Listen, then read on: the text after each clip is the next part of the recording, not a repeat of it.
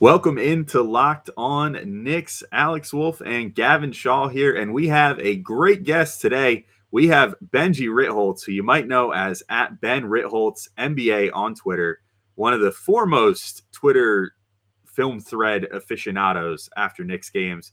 Always has great, insightful things to say on there. And Gavin, as it turned out, uh, I mean, no big surprise. Benjy had plenty of great, insightful things to say on the podcast today.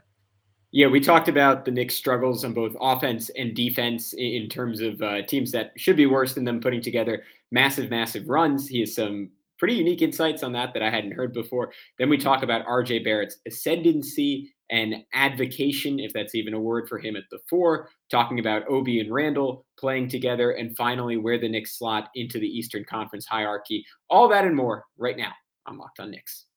You are Locked On Knicks your daily New York Knicks podcast, part of the Locked On Podcast Network.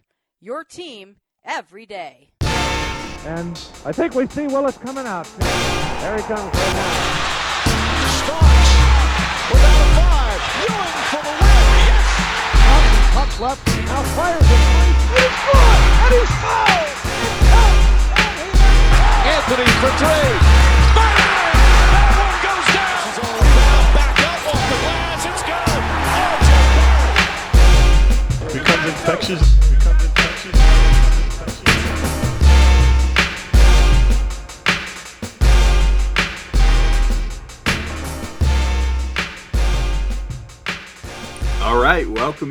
To Locked On Knicks. This episode of Locked On Knicks is brought to you by McDonald's, proudly serving communities since 1965. McDonald's has always been more than just a place to get tasty, affordable food.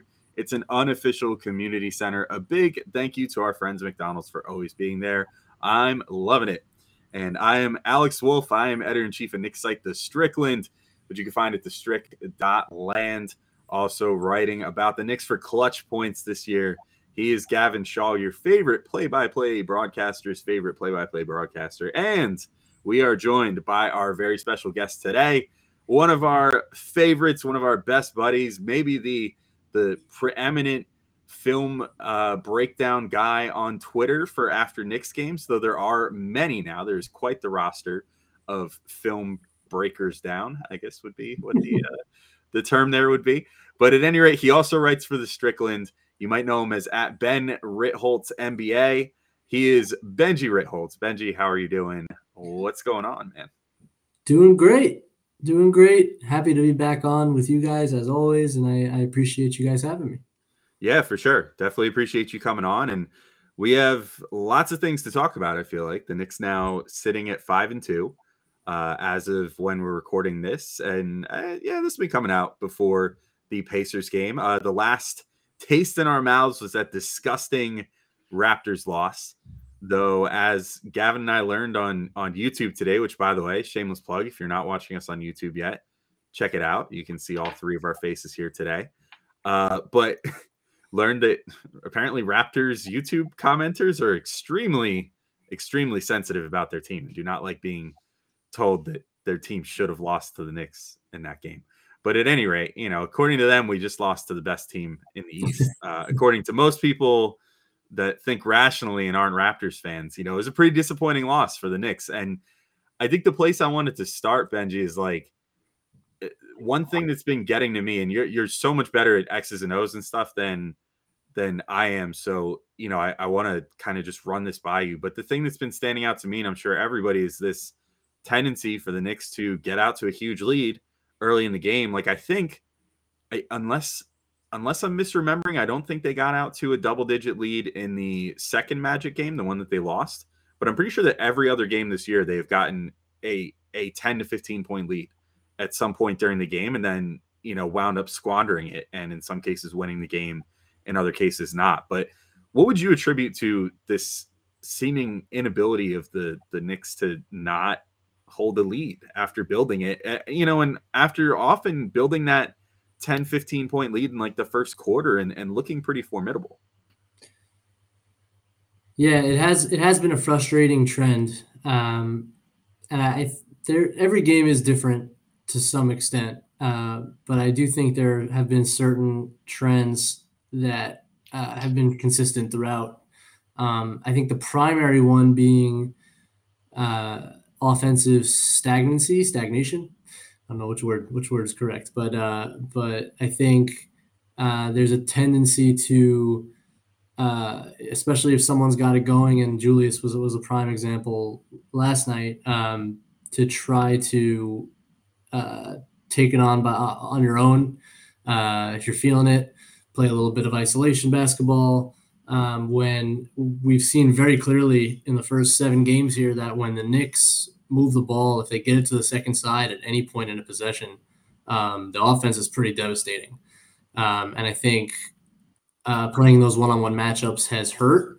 Um, and I think defensively, um, well, I, I, should say the other thing that I've seen is is when teams ratchet up the ball pressure, which Toronto did in the second quarter big time, which Boston did at the end of the game, which Chicago did at the end of the game.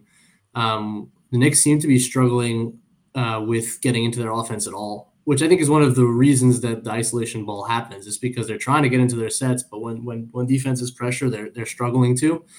And uh, Thibs talked about it in the press conference last night after the game. He he, he spoke about owning your space.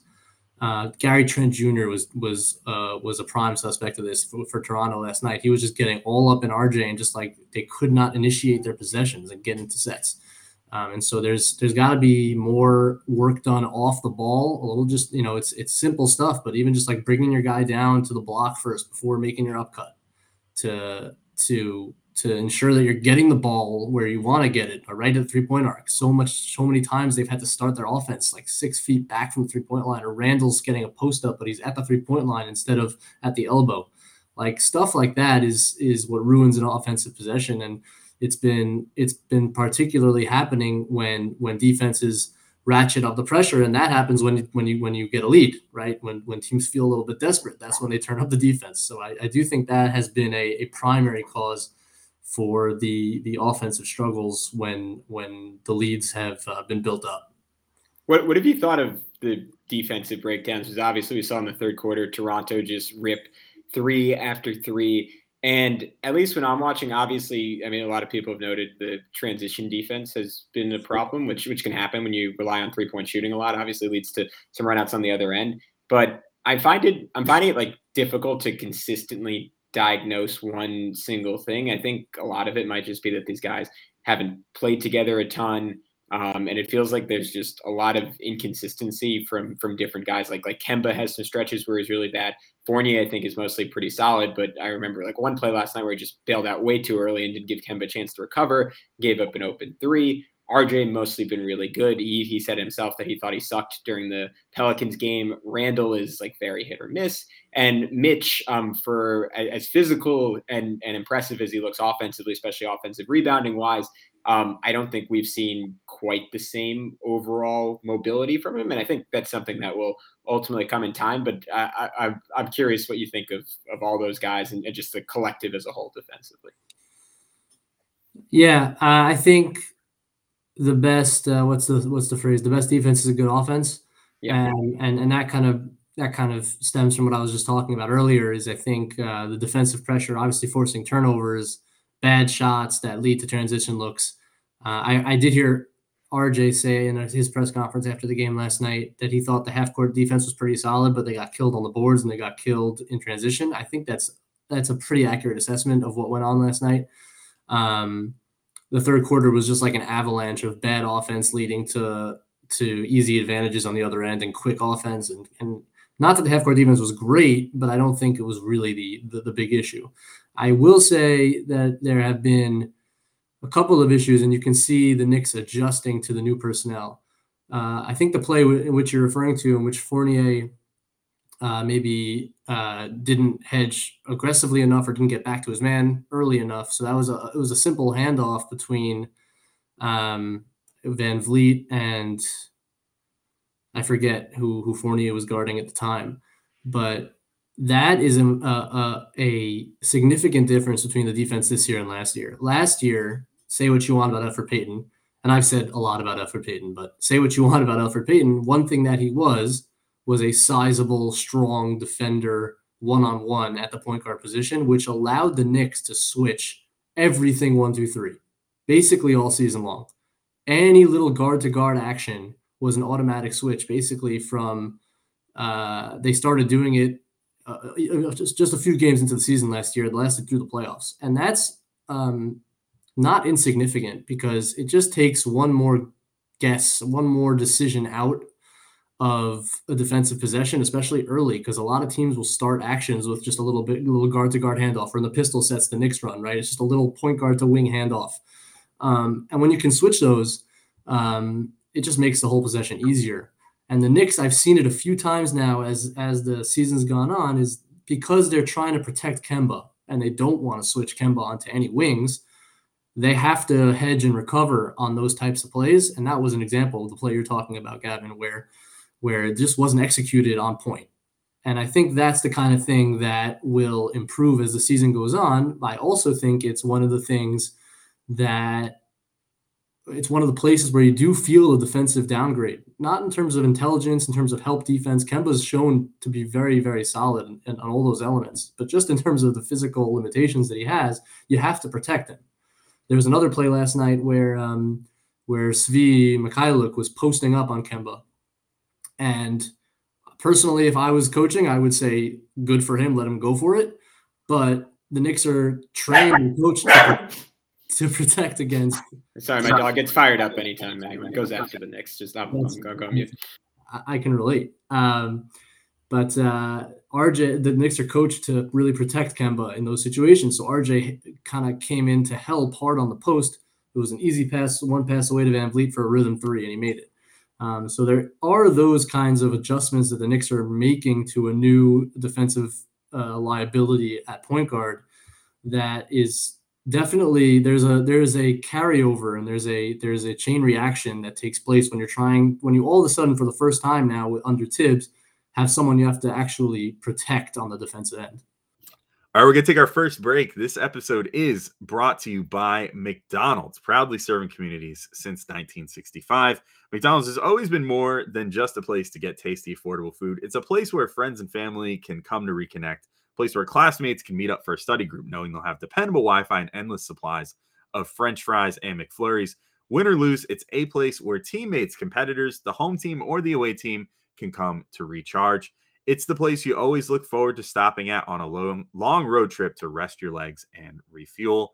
And I can tell you that has certainly been the case for me a number of times. Nothing like when you're coming home from a long trip, particularly if it's a if it's a drinking trip or something, and then you see a McDonald's on the way home. You get yourself some nice salty French fries, maybe a McDouble, maybe some chicken nuggets. Maybe you order too much food and then you finish it later. I, I don't know, whatever. You know, McDonald's is great for that, and a good old McDonald's Coke too. So uh, you know, definitely go to your local McDonald's, and you know, if you go there, you know you can refuel and reconnect. Did somebody say locked on Knicks watch party? I, I didn't say it. Maybe someone said it. Maybe someday McDonald's hit me up. Uh, at any rate, I gotta just say I'm loving it.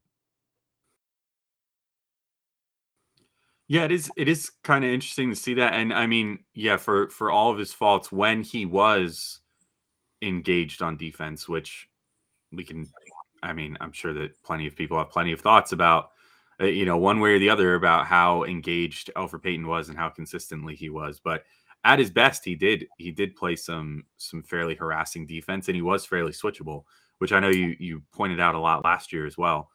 And you know, you do lose some of that with with Kemba.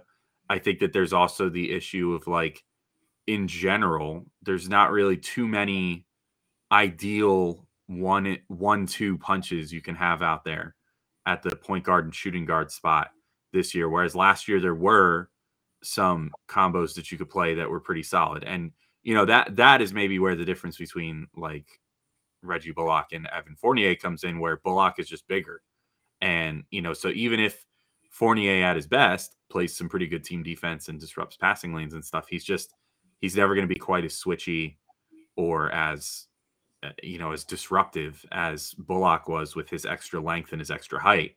Uh, and and that's going to make life a little more difficult. And then like things just don't really get too much easier on the bench either, or there's not you know outside of maybe Deuce McBride who's situational, the the curse word, you know.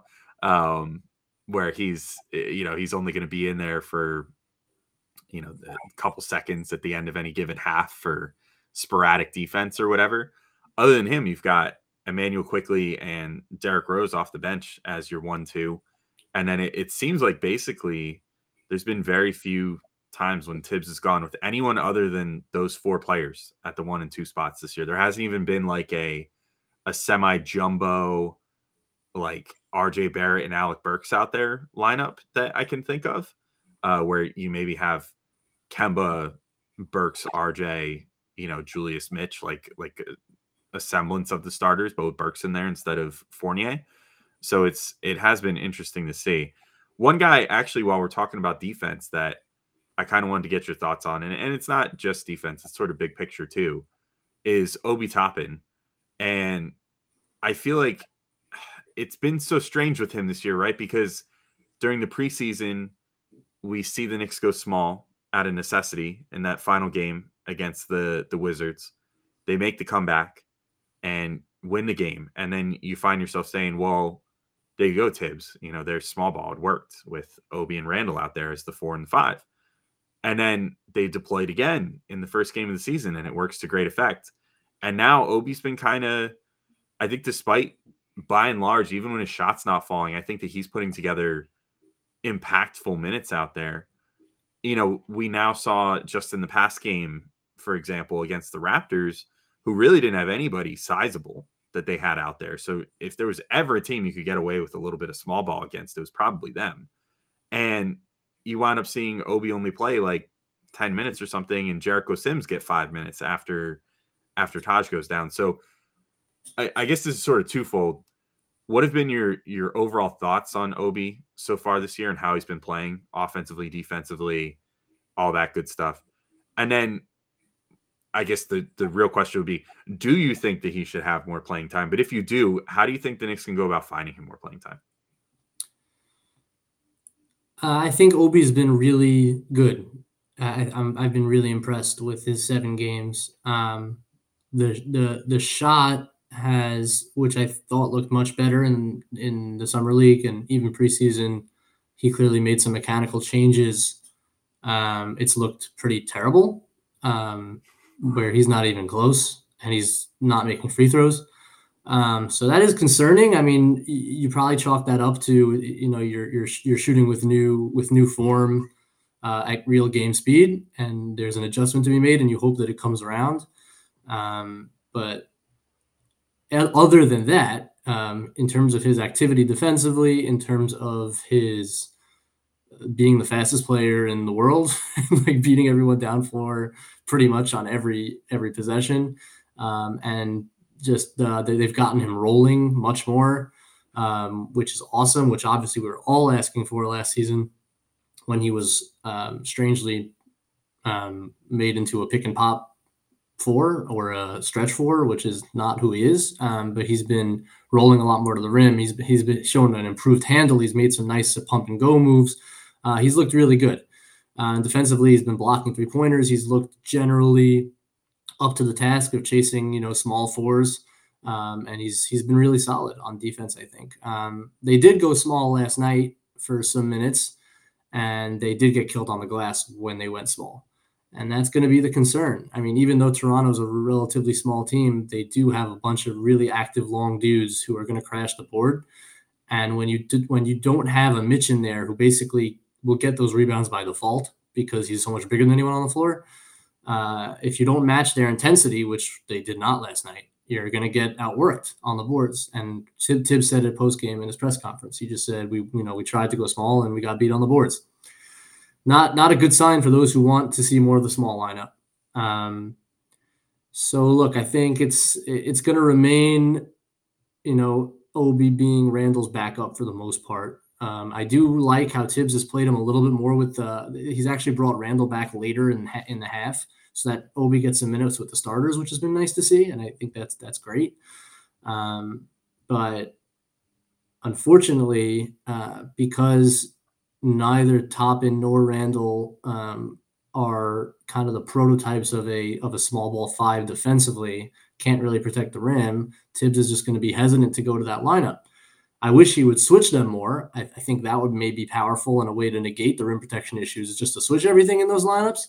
But that's just not how Thibs coaches defense, right? I mean, that's not never how he's how he's done it, and I don't expect him to start now. So that is uh, kind of just where we are with Obi. Um, and I think he's been taking advantage so far of the minutes he's had, and, and that's only good for the Knicks. But um, yeah, I think we're still looking at the 12 to 16 minute range for the most part this season.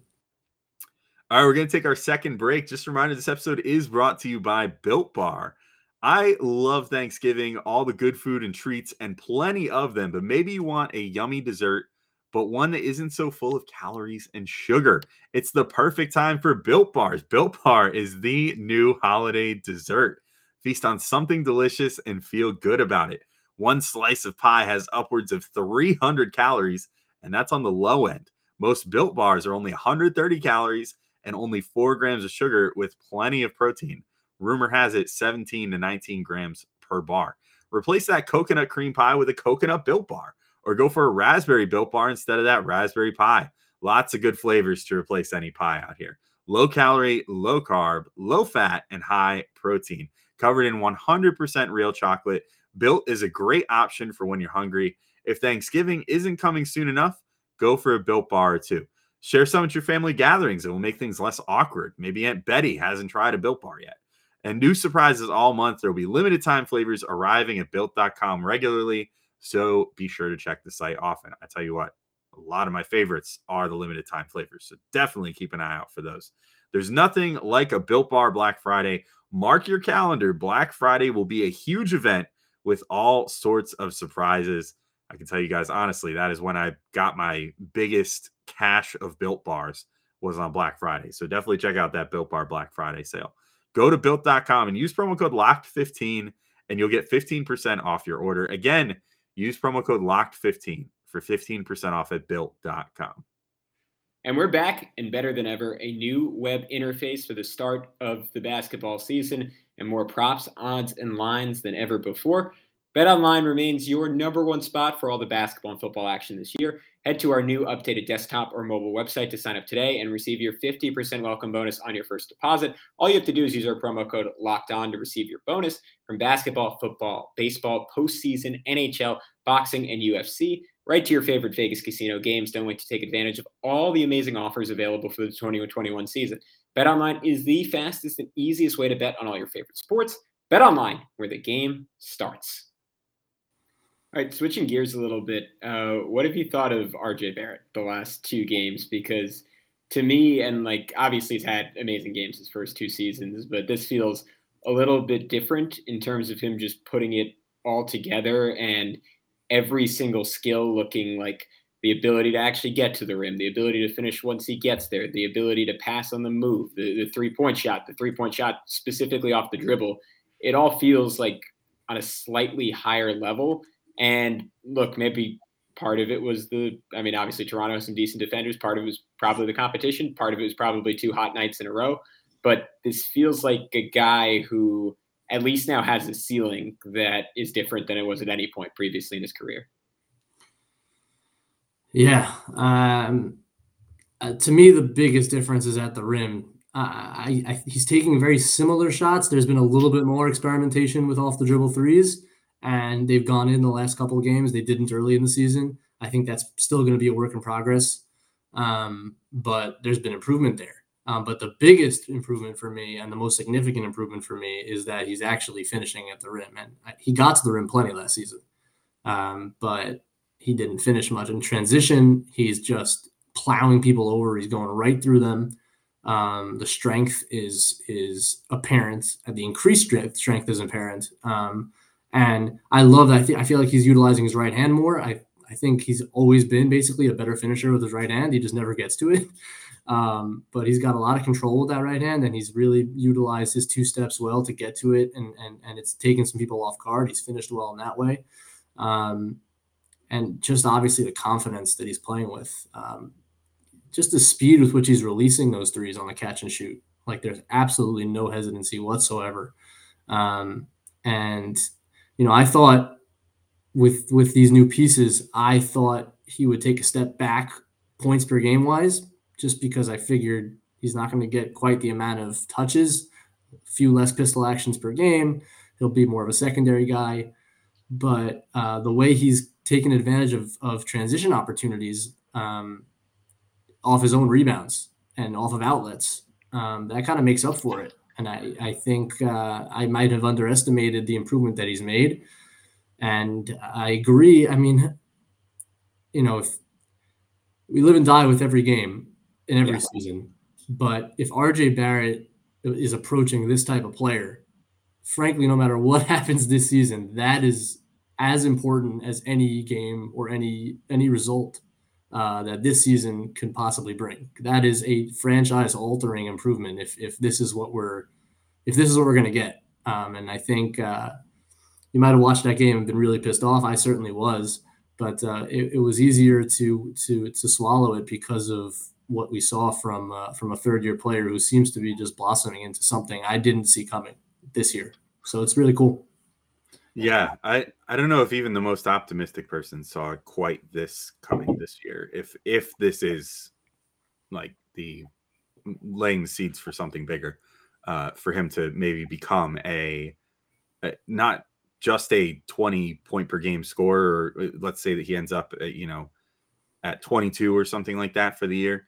But even, even if, you know, he just, if he has that happen, he also is still becoming this lockdown defender that I, I don't know if, I mean, I, again, I think we all thought, oh, he's a good defender, but the numbers bearing out so far are that he is literally one of the best wing defenders in the league uh, and I think was as of the other day ranked number one in opponent field goal percentage against him uh, when guarded by him. So I mean, it's crazy stuff to to think about with RJ right now. And you're right. I mean, if if he's going to be something like what he's been these last few games, which is someone that you can rely on early and often, someone that you can go to down the stretch and basically just say win us a game, uh, which he did against the the Pelicans and he was allowed to do that with Randle, Kemba, everybody else on the floor, and they were deferring to him, uh, especially Kemba. I mean, it, it seemed like was bringing the floor down and then basically just locating RJ on the floor and saying, "Okay, go ahead and and win us the game," and he did. And you know, he was a large part of the reason why the Knicks made a comeback against the Raptors as well. If he's that level of player, and then you get Julius Randle, you know, getting his head fully on straight again and and then have you know Kemba Walker still giving you the production that he's been giving you, Evan Fournier being the the fourth option on a team after for so long having to be the second or almost first option on certain teams he was on. Uh, I think I think this team could still be really, really, really, really dangerous. Um, which is something I want to touch on in a second. But actually, while we're talking about RJ, and not to turn this into like Alex wants to figure out how to play small ball hour, but you tweeted something last night, and this is something I hadn't seen brought up in a while. So I want to like I know you've said it before, and and other people have said it before. I think Gavin and I have talked about it before, but it's been a while since we thought about it based off roster construction for the Knicks. But the Knicks last night went with I forget who exactly the full lineup of personnel was, but I I'm 90% certain that the four and five combo was RJ at the four, Obi at the five for a little. Oh, bit. it was Rose IQ Burks for the other three. Rose IQ Burks, RJ, Obi. That's right. So, and Benjy, you tweeted during that playing small for these Knicks has always meant, really meant RJ at the four. A maximized RJ will get time at the four. How do you see that being a viable option this year? Because I'm in full agreement. I actually, I think that, I think that RJ has always had this sort of thing about him where people debated for so long is he a two or a three? I've kind of always thought he's a three, but based off his strength level, I've always kind of thought too, like he can go out there and he can bang with some guys as a four and can definitely provide some productive minutes out there. But roster construction, thanks to Julius, Obi, you know, etc., has just kind of made that hard for him throughout his first few years. But what do you think about that uh, after talking about it last night? Yeah, um, I th- I think it would probably come at the expense of Obi Toppin, at least in spurts. Um, and we were just talking about trying to get Obi more minutes. So uh, it's a it's tough. Again, if you're not willing to be a little bit more switchable and play Randle or, or Obi at the five, um, you're just kind of limited in how much RJ can get those power forward minutes. but it, you know, thinking about him as a player and the way he rebounds at his position, the way he protects the rim at his position, um, because he's such a good help defender coming over on the weak side. He's shown that over and over again. It's one of his best defensive attributes. Um, and obviously just his, his strength. Um, I always saw him as someone who would be playing some four uh, in every game, and and hopefully you get you create some favorable matchups for him where he's being guarded by bigs who can't keep up or don't want to get out. Um, and that's you know what you want to do for your for your best players is create favorable matchups. Um, but yeah, you know it's it's it's hard with the current roster construction and when your best player is a power forward and one that you're not really willing to play at center. Um, so you know who knows if uh, if we see more of that that kind of lineup. It was cool to see Thibs go to it. I'll tell you that, and I think it worked. I thought it was their best lineup all night, other than the first quarter when Randle had it going. But from second quarter on, I thought it was their most effective lineup uh, and RJ was was pretty dominant during that little stretch. So um, yeah, we'll see. I don't I don't see much of it happening this year, but it, I do think it's something the organization should have its eye on as they as they build the team out going forward. Yeah, I'm I've always been a big fan of of him playing there and getting some time there, and it just it feels like a way to on because like he's had a share of nights where he just hasn't been I don't want to say like not aggressive enough, but like having trouble like getting into rhythm and we've seen these last two games what he can do when he when he really builds up some confidence. And I think playing him at the four is sort of inviting him to matchup hunt in a way that I think he needs. And like in a way like maybe we've gotten too much of from Julius Randle. I think almost RJ can continue to go a little bit further in that direction and uh, and pursue those types of possessions a bit more often. Um, Benjy, I guess I'm, I'm out of like specific questions, but I just kind of want you to empty the notebook. Is, is there anything else early in this next season that's really been catching your eye? Yeah, I, I think the key question uh, and the one I was most interested to see to start the season was what what can this Ju- this version of Julius Randle be on this roster? Um, and uh, it's been a rough couple games. Um, he's something looks off. He's frustrated. He's not not playing with the same intensity and hustle that we're used to. And I, I, I kept saying today on Twitter, you know, he's earned he's earned our patience. I think so. We have to we have to give him a few games here to sort it out. He was used to being the guy all the time, every possession. Um, any shot basically was as good as the Knicks were going to get um, last season, and it's a totally different animal. Uh, and and so it's just been really interesting. There there have been stretches where I think he's nailed it where he's just the offensive fulcrum. He's he's moving the ball side to side, DHO after DHO. He's so hard to cover and dribble handoff. Defenses don't know what to do, and especially if he does it uh, to the to the weak side, he gets you know he, he sets an initial screen, gets it back, now runs to the other side and runs another DHO with Burks or with Fournier. I feel like every time he's done that, he's they've the Knicks have gotten a good shot. Um, and being more of a roller, he has so much more space to operate. Um, and and the question that he needs to ask himself and and and the Knicks need to be asking is how can we get him to reallocate his offense um, a little bit, you know, to to create a different approach where he doesn't need to back a guy down and either try to draw help or try to make a tough shot when he can just be the guy who is involved in every action and just be a powerful force that way because I think it's more powerful. I think the offense is is I mean it's shown to be much more powerful when he's when he's playing like that uh, as a connector, but as like a super talented, um, threatening connector that you always have to account for and that you always have to send help, help send help to. Um, and we've seen it in spurts, and we've also seen some really poor decisions and some over dribbling and some over isoing um, and I mean, I don't know how you guys have kind of have thought about what he's looked like early, but I, I have still seen enough encouraging signs where uh, I'm willing to give him a few games to figure this out. I, I do wish the body language was better, and uh, and and the attitude generally was just a little bit more positive. But uh, I'm hopeful that he's going to figure this out and he's going to take this offense to to pretty amazing heights. Yeah, I I mean, I'll, I I've been pretty tough on his body language and stuff as well over the last few games, especially. Um, I I generally feel like Randle's.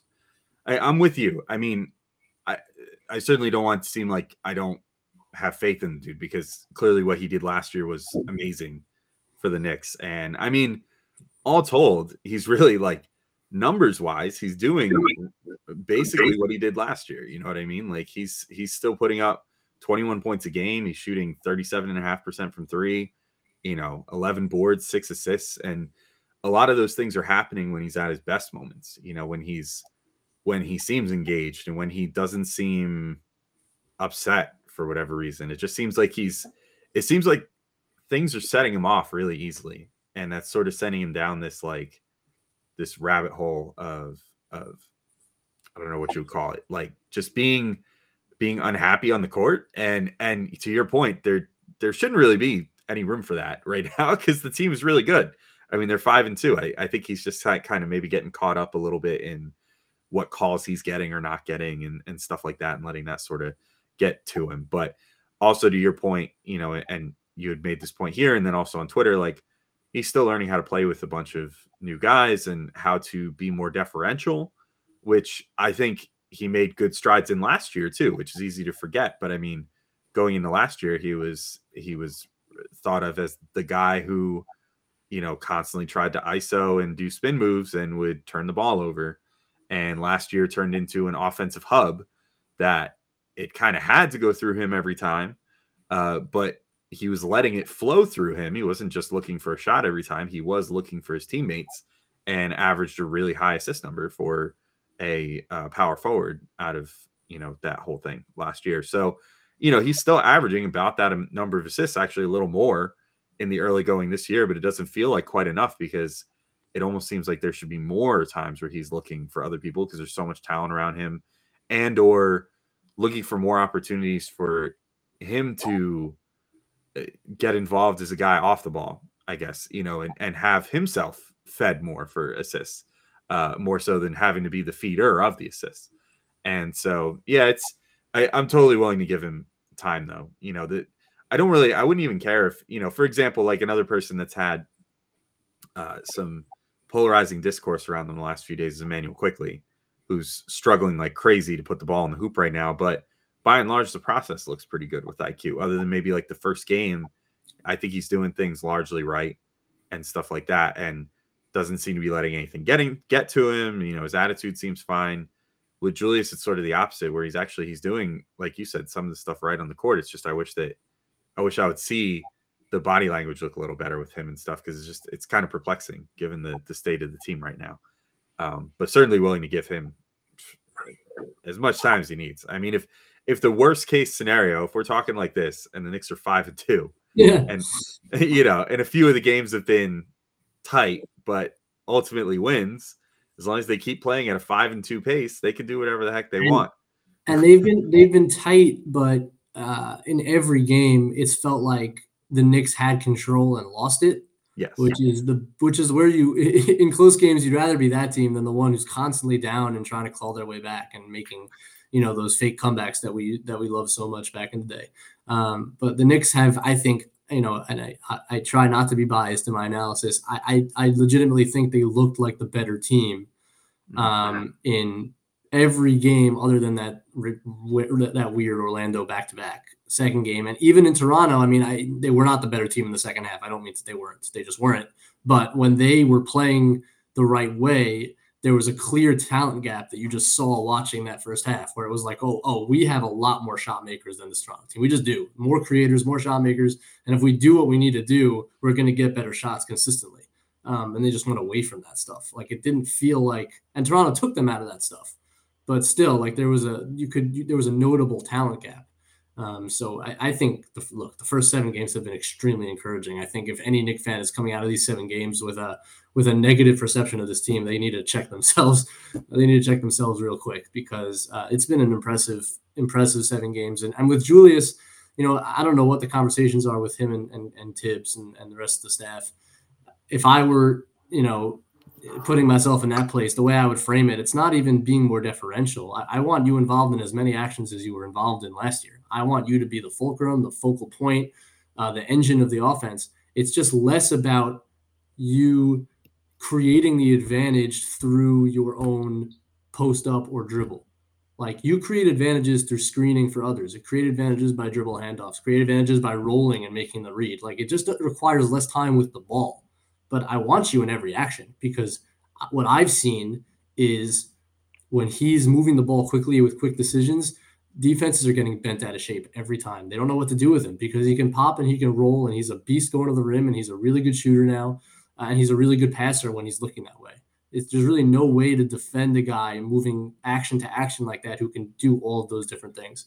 So you know that's how I want to frame it and I, how I kind of envision him uh, as a maximized Julius Randle. All right. So last one on my end, you mentioned that first seven games clearly have been very encouraging.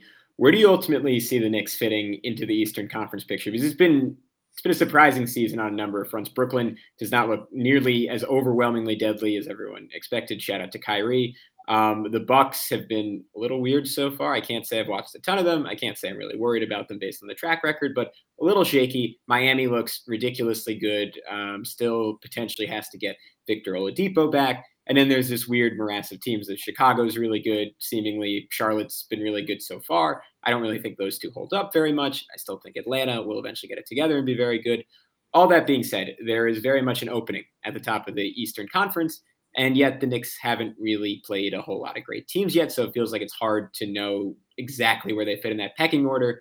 Long winded way of asking Benjy, where do they fit in that pecking order?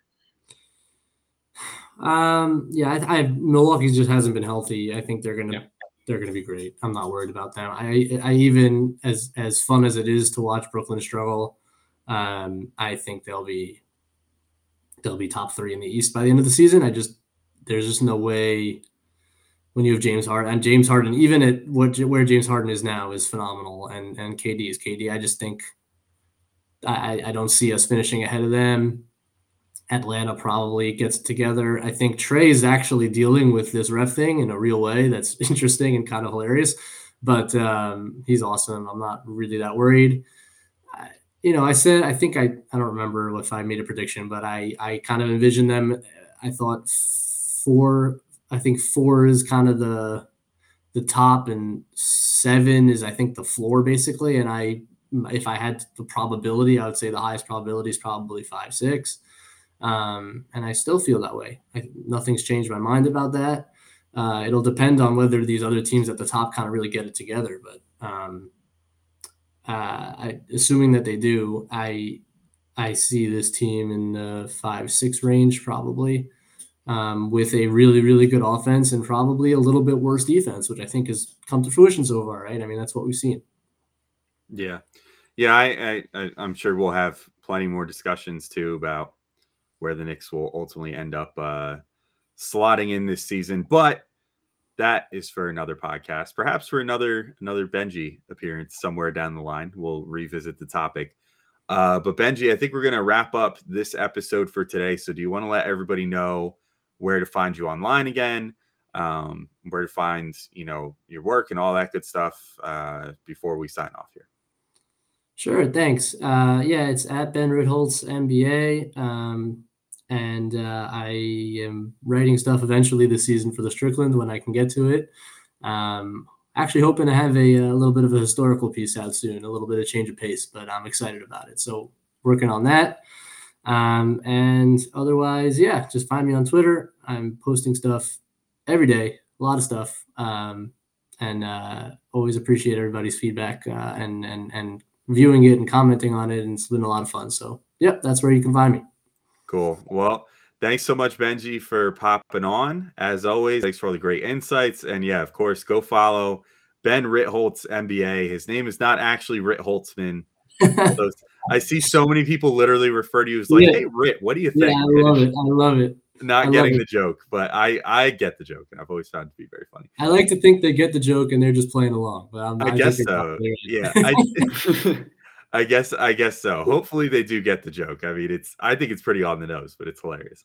Uh, at any rate, thanks Benjy for popping on, and I'm sure we'll be talking to you again soon. Awesome. Thanks, guys. Always a pleasure. Appreciate you guys having me.